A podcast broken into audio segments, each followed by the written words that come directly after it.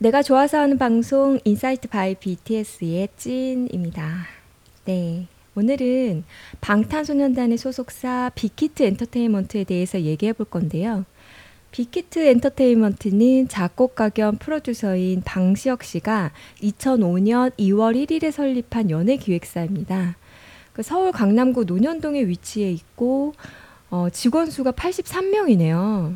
음, 제가 그 일 년 전쯤에 찾아봤을 때는 열몇 명이었던 것 같은데 이천십칠년 십이월 기준으로는 팔십 명이라고 나오네요.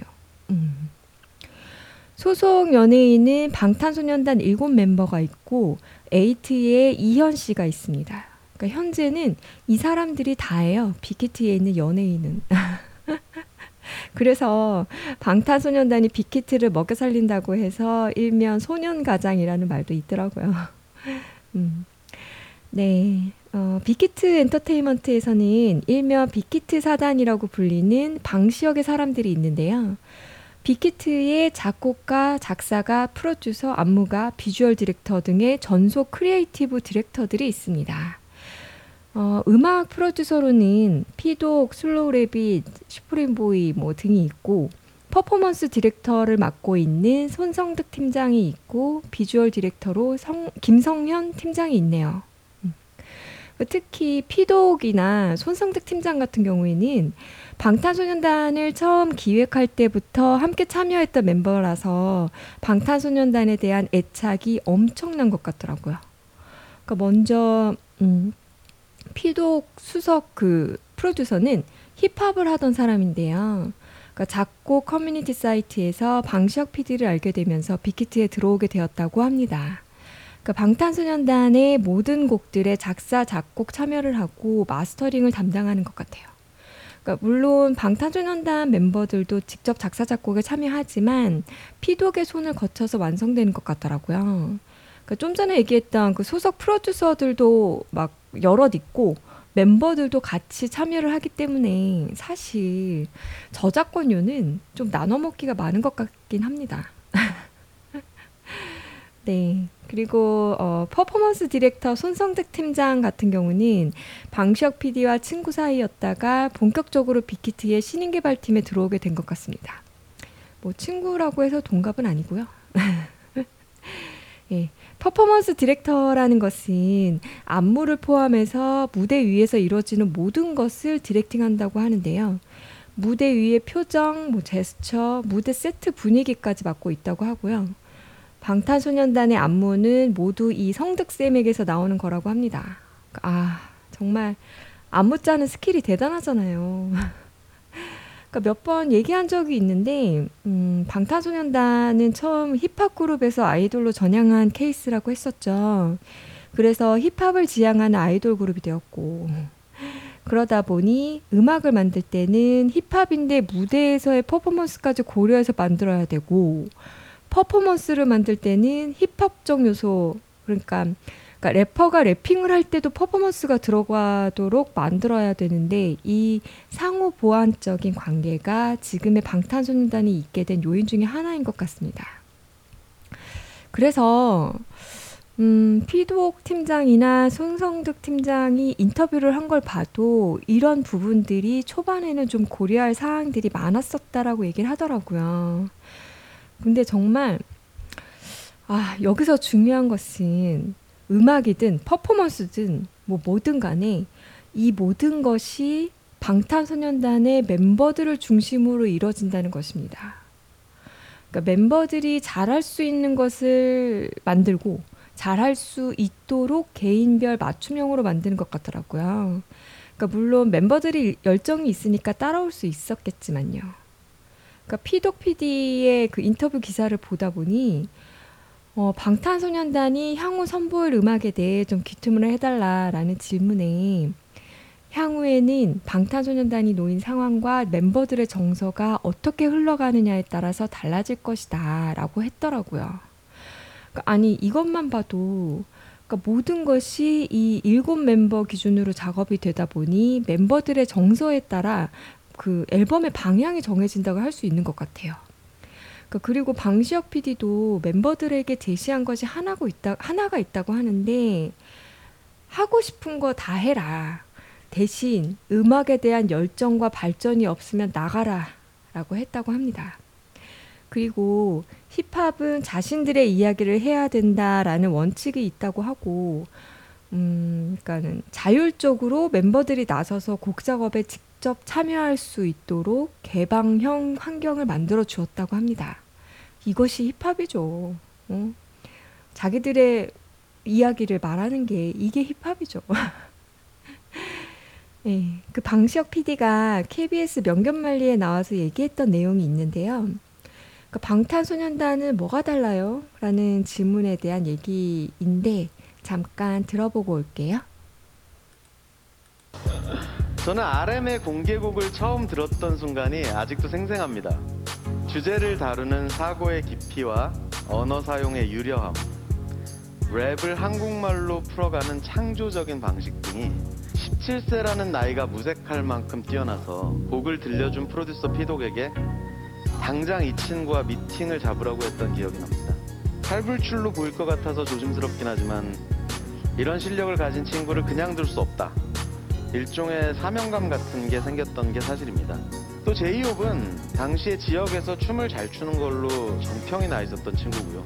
지민도 예술고등학교에 수석 입학한 수재였습니다. 일곱 명의 멤버들이 각각 재능과 실력을 가지고 있었고 이를 기반으로 정말 멋있는 걸 만들어보자는 것이 방탄소년단의 시작이었습니다. 저는 방탄소년단이라는 아이들이 반짝반짝 빛나는 멋진 스타에서 한 걸음 더 나아가길 바랐습니다. 팬들과 인간 대 인간으로 긴밀하게 소통하면서 선한 영향력을 주고받을 수 있는 수직적이 아닌 수평적인 리더십을 가진 아티스트가 되길 원했습니다. 그래서 방탄소년단 멤버들과 첫 번째 앨범을 만들기 시작할 때부터 그들에게 딱 한 가지만을 요구했습니다. 방탄소년단의 음악은 방탄소년단 내면에 있는 이야기가 되어야 한다는 것이었죠. 그것 외에는 멤버들에게 연습 시간을 강제하지도 않았고 생활을 통제하지도 않았습니다. 모든 것에 자유를 주고 멤버들이 자발적으로 참여할 수 있게 했습니다. 방탄소년단이 초반에 선보였던 노래들이 대부분 학교에 대한 이야기였던 이유도 그 당시 그들 중 많은 멤버들이 학생이었기 때문입니다. 이제 와서 무슨 학생들의 반항 같은 이야기를 컨셉으로 들고 나오냐, 철 지난 컨셉이다. 비판도 굉장히 많이 받았던 것 같습니다. 그렇지만 저는 그들이 자신의 이야기를 하는 것이 무엇보다 중요하다고 생각했습니다. 그리고 거짓말처럼 어느 순간부터 팬들이 늘어나기 시작했습니다. 방탄소년단의 음악에 공감한다는 이야기를 하면서 말입니다.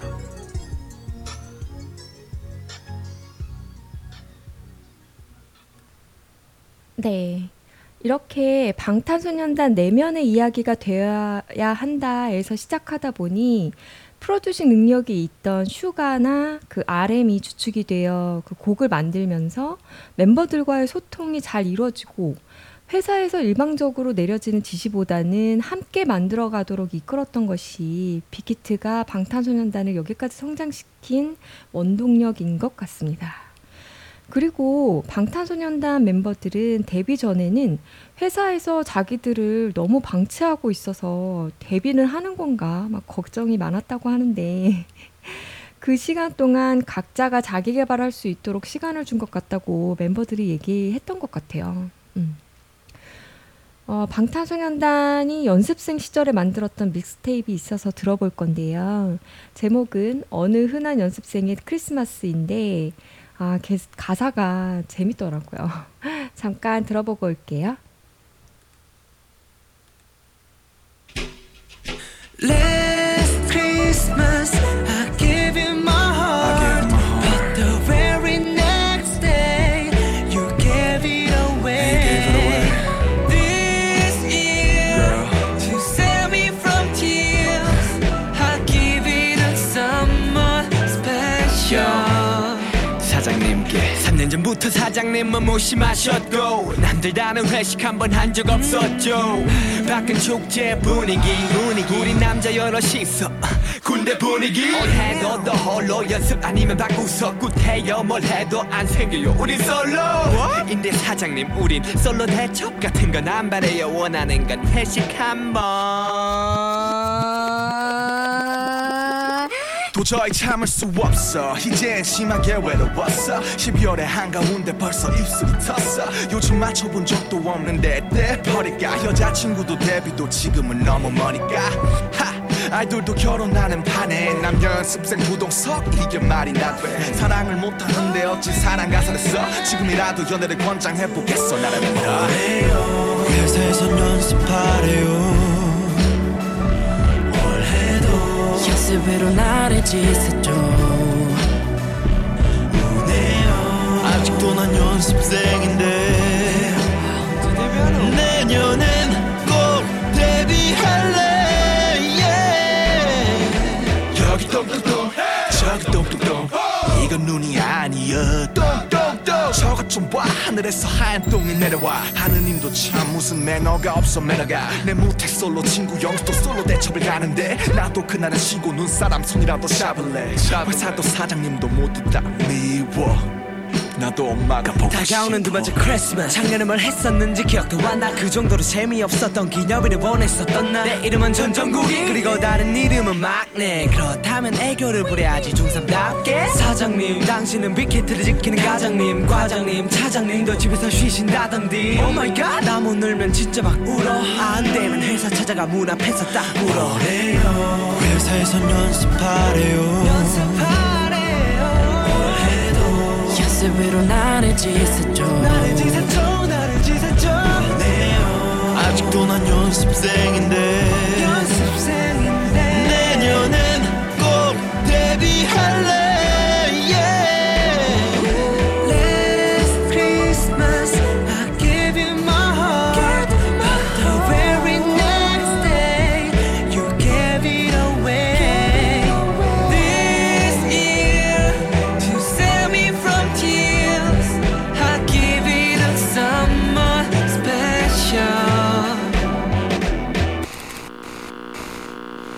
Yo, Hitman Bang introduces Hit It, the second audition.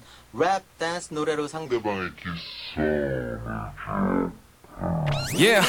삼 년 전 히릿을 통해 들어왔었던 Big Hit 우여곡절을 겪고 히스토리 in the making 우린 방탄이란 배지 늘 달고 라임과 플로우를 사장님처럼은 안 배 나 원래 일산 출신 천놈 빡빡이 전국 일 퍼센트 찍고 갑자기 중간고사 때 걸려온 뜬금없는 전화 그거였어 그걸 받고 솔로가 됐었나 Last Christmas I gave you my heart I gave you my heart But the very next day next You day. gave it away You gave it away This year Girl To save me from tears I'll give it to someone special I'll give it to someone special Merry Christmas everyone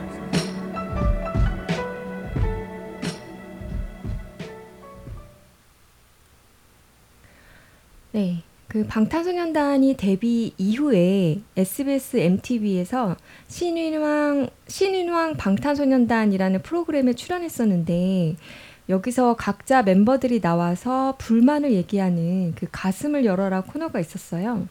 근데 이때 멤버들, 뭐 방시혁 피디, 스태프들 모두 나와 있었고 멤버들이 한 명씩 나와서 불만 있는 사람에게 외치는 뭐 그런 거 아시죠?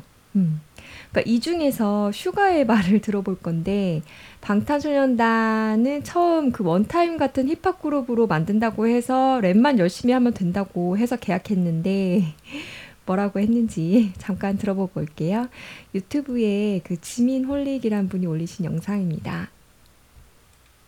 제가 이 회사에 들어온 지 오늘 삼 년이 됐네요. 오? 삼 년? 삼 년? 삼 년 전 저에게 아주 큰 거짓말을 하신 분이 있습니다. 아, 누구시죠? 누구나?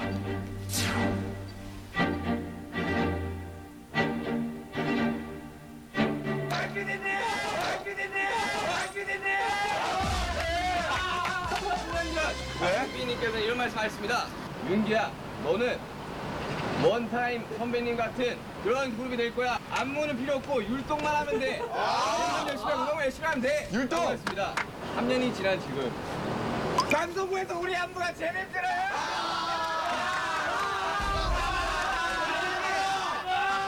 솔직히 원타임! 원타임 하고 싶었는데 아, 이거를 삼 년 전 계약하기 전 가만히 술로 절 속인 강피디님 너무하십니다 진짜! 너무하십니다 진짜! 네가 내가 들어보니까 네. 십 년 수를 늘려야 될 것 같아.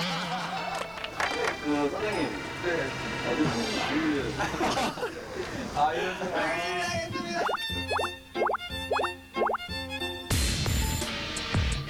정복하고 싶었어 널! 옷만 기다려. 여기서 고백할 게 있습니다. 음, 네. 아, 그 작년 그 빌보드 수상 이후에 방탄소년단 인기에 대해서 분석하는 사람들이 많아졌는데 뭐 여러 가지가 있죠. 뭐 스토리텔링도 있고 뭐 에스엔에스를 활용하고 소통이 잘 되고 뭐 이런 것들이 있는데 물론 맞습니다. 뭐 저도 그렇게 생각하고요. 그런데 저는 이런 것보다 더 핵심이 있다고 생각하는데요. 뭐 이런 거 다 필요 없고 그냥 가장 중요한 것은 이런 멤버들이 모여 있다는 겁니다. 그러니까 이런 아이들이 일곱 명이 있다는 거고요. 이렇게 잘할 수 있는 아이들로 구성했다는 거고 이렇게 착하고 인성이 좋은 아이들로 구성이 되었다는 거예요. 그러니까 저는 모든 건 사람으로 시작해서 사람으로 끝난다고 생각하거든요. 아무리 소셜 네트워크 플랫폼이 있으면 뭐합니까? 그러니까 아무리 스토리텔링을 잘 짜놓으면 뭐합니까? 그러니까 아무리 날고기는 전문 디렉터들을 데려오면 뭐합니까? 받아들이는 거는 사람인데 그러니까 사실 요즘 방탄소년단의 인기 비결, 뭐 성공 전략, 뭐 이런 것들이 언론에서도 많이 다뤄지는데 저는 이런 거 얘기하는 사람들이 이 방탄소년단 멤버들 이름이나 알라나 모르겠어요. 그 노래나 제대로 들어봤는지 모르겠고 뭐 뮤직비디오 하나 끝까지 봤는지 모르겠거든요. 그러니까 얼마나 노력을 하는지, 뭐 얼마나 열정이 있고 팬심이 가득한지 이런 것들도 잘 모르면서 뭐 이러쿵 저러쿵 뭐 전략 얘기들이 나오는 게 사실 좀 뭔가 그러니까 좀 좋지는 않았거든요. 그러니까 이 멤버들이 그 흔한 구설수 하나 없는 멤버들 아닙니까? 그러니까 되게 그러니까 수줍음이 많고 막 낯가리고 너무 착한 아이들이었는데 음악이라는 열정 하나 뭐 그거 하나 있었고 그 열정에 불만 붙여준 건데 그러니까 막 그 활활 타오르고 있는 뭐 그런 거죠. 그러니까 특히 알엠이나 뭐 슈가는 뭐 음악 열정에 열정이 굉장히 많았고 이런 것들을 보면서 다른 멤버들이 자극도 받고 욕심도 부리다 보니까 서로의 기대치가 높아지는 거죠. 그리고 각자의 성향도 그냥 너무 착해. 아니 이 정도 인기가 있으면 진짜 좀 나대기라도 할 텐데 원래 심성들이 착한 것 같더라고요. 그러니까 어디선가 봤는데 아 본보야지 영상이었나? 그게 아마 그 북유럽으로 여행 가서 리얼리티로 찍었던 영상이었는데요. 그러니까 길을 걷다가 너무 멋진 오토바이가 있었는데 그거를 멤버들이 지나가다가 한번 만져보려고 하니까 막 귀가 막 어, 막 형형형형 뭐 무서운 아저씨들이 나오면 어떡해요? 라면서 가까이 못 가게 하더라고요. 아 너무 귀여워. 이때도 막 한참 잘 나가고 있을 때였는데. 그리고 지인 같은 경우도 햄스터를 키우는데 공개를 안 하고 있다가 숙소를 공개할 때가 있었거든요. 무슨 엠넷인가 뭐 거기에서 그래서 햄스터를 키운다고 하면서 보여줬었거든요. 거기서 그래서 오뎅이와 어묵이 두 마리인데 근데 이거 혹시나 어린 친구들이 그냥 보고 따라서 키울까 봐 그러니까 좀 공개하기가 좀 고민됐었다고 막 이러기도 했거든요. 그리고 그 V앱에서 정국이가 셀프캠 라이브를 찍었을 때 그러니까 거기서도 본인이 공인이라 젓가락질도 바꿨다고 그러니까 원래는 잘 못했었는데 좀 이상하게 했었나 봐요. 근데 이런 거 보고 팬들이 따라할까 봐 그랬는지 고쳤다고 하더라고요. 이런 것도 너무 착하지 않아요? 이 정국이 목소리 한번 잠깐 들어보고 올게요. 젓가락질 이쁘게 해요. 저도 고친 거예요. 저는 어쨌든 고쳐야죠. 봉인이고 많은 사람들이 보니까. 저 옛날에는 옛날에는 젓갈질 어떻게 했냐면 보여드리기도 좀 그런데 이렇게 했었어요. 이렇게. 이게 왜냐면 이게 이렇게 한 이유가 이, 이 전 면이 이렇게 딱딱 잡히잖아요. 이렇게 전면이 딱 면에 딱 다 부딪히잖아요. 그래서 라면 먹을 때는 이게 짱이었어요. 이렇게 싹 다 탁 탁 건져가지고 제가 다 먹었어요. 근데 이제 데뷔하고 나서 좀 고치기 시작했죠. 아 이거 고쳐야 되겠구나 해서 이렇게 해서 한, 한 삼 일? 삼 일 만에 바꾼 것 같아요. 그리고 나무젓가락이 이렇게 젓가락질 하기가 편하고요. 나무젓가락으로 좀 연습 많이 했어요.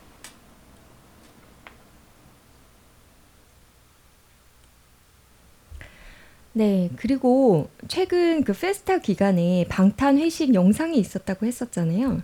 그 거기서 지민이가 한 말이 좀 울컥하더라고요. 그러니까 이번 앨범에 전하지 못한 진심이라는 보컬들이 부르는 그 보컬 유닛 곡이 있었는데 있는데, 그러니까 이 가사를 아르엠이 썼나 봐요. 그런데 어, 우리 곡 가사를 형들이 써줘서 부르면서도 소름 돋을 정도로 공감이 가니까 노래 부르면서도 너무 좋다라고 얘기하는 게 있는데 이것도 잠깐 들어보고 올게요.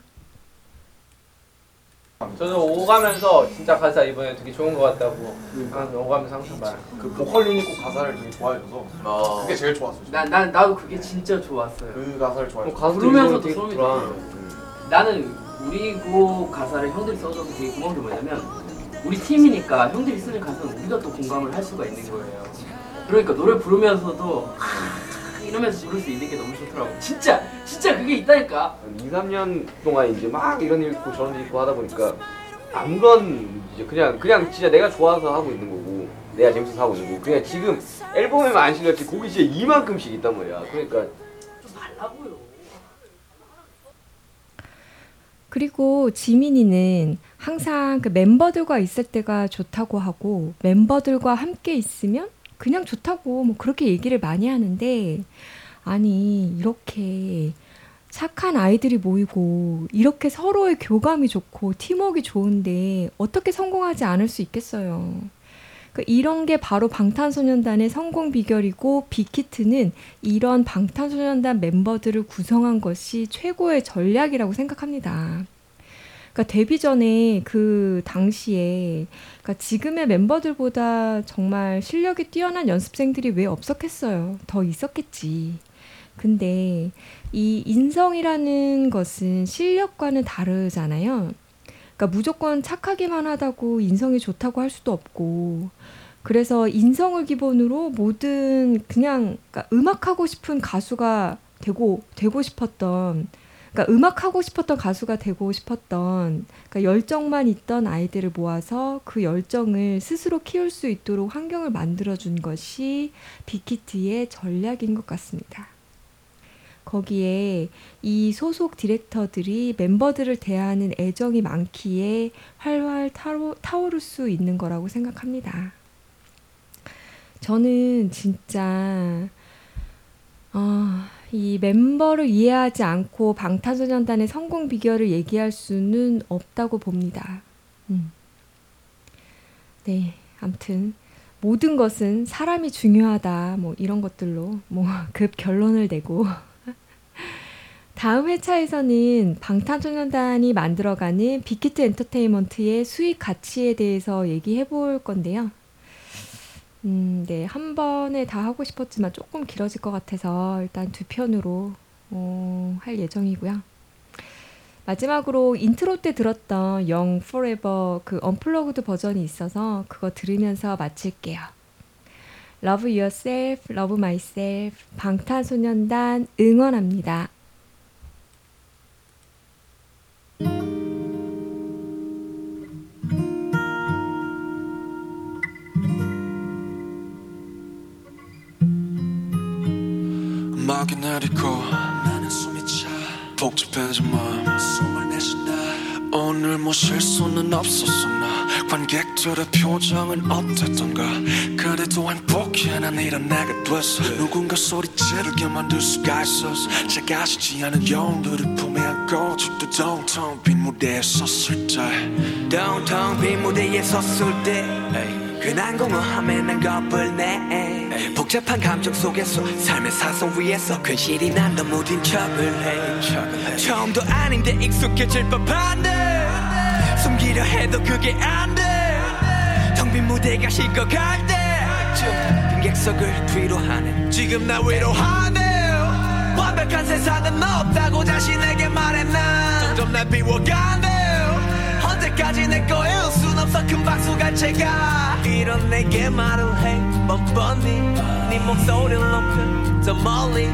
영원한 관객은 없대도 난 노래할 거야. 오늘의 나로 영원하고파. 영원히 소년이고 싶어 나. 아! Forever we are young. 나리는 꽃잎이 사이를 헤매어 달린 내 미래. Forever we are young. 넘어져 다치고 아파도 끝없이 달린 내 꿈을 향해. Forever ever ever ever. 꿈, 희망, 정신. Forever, ever, ever, we are young. Forever, ever, ever, ever. 꿈, 희망, 전진, 전진. Forever, ever, ever, we are young. Forever, we are young. 나리는 꽃잎이 사이로 헤매어 달린 내 힘으로. Forever. 넘어져 다치고 아파도 끝없이 달린 내 꿈을 향해. Forever.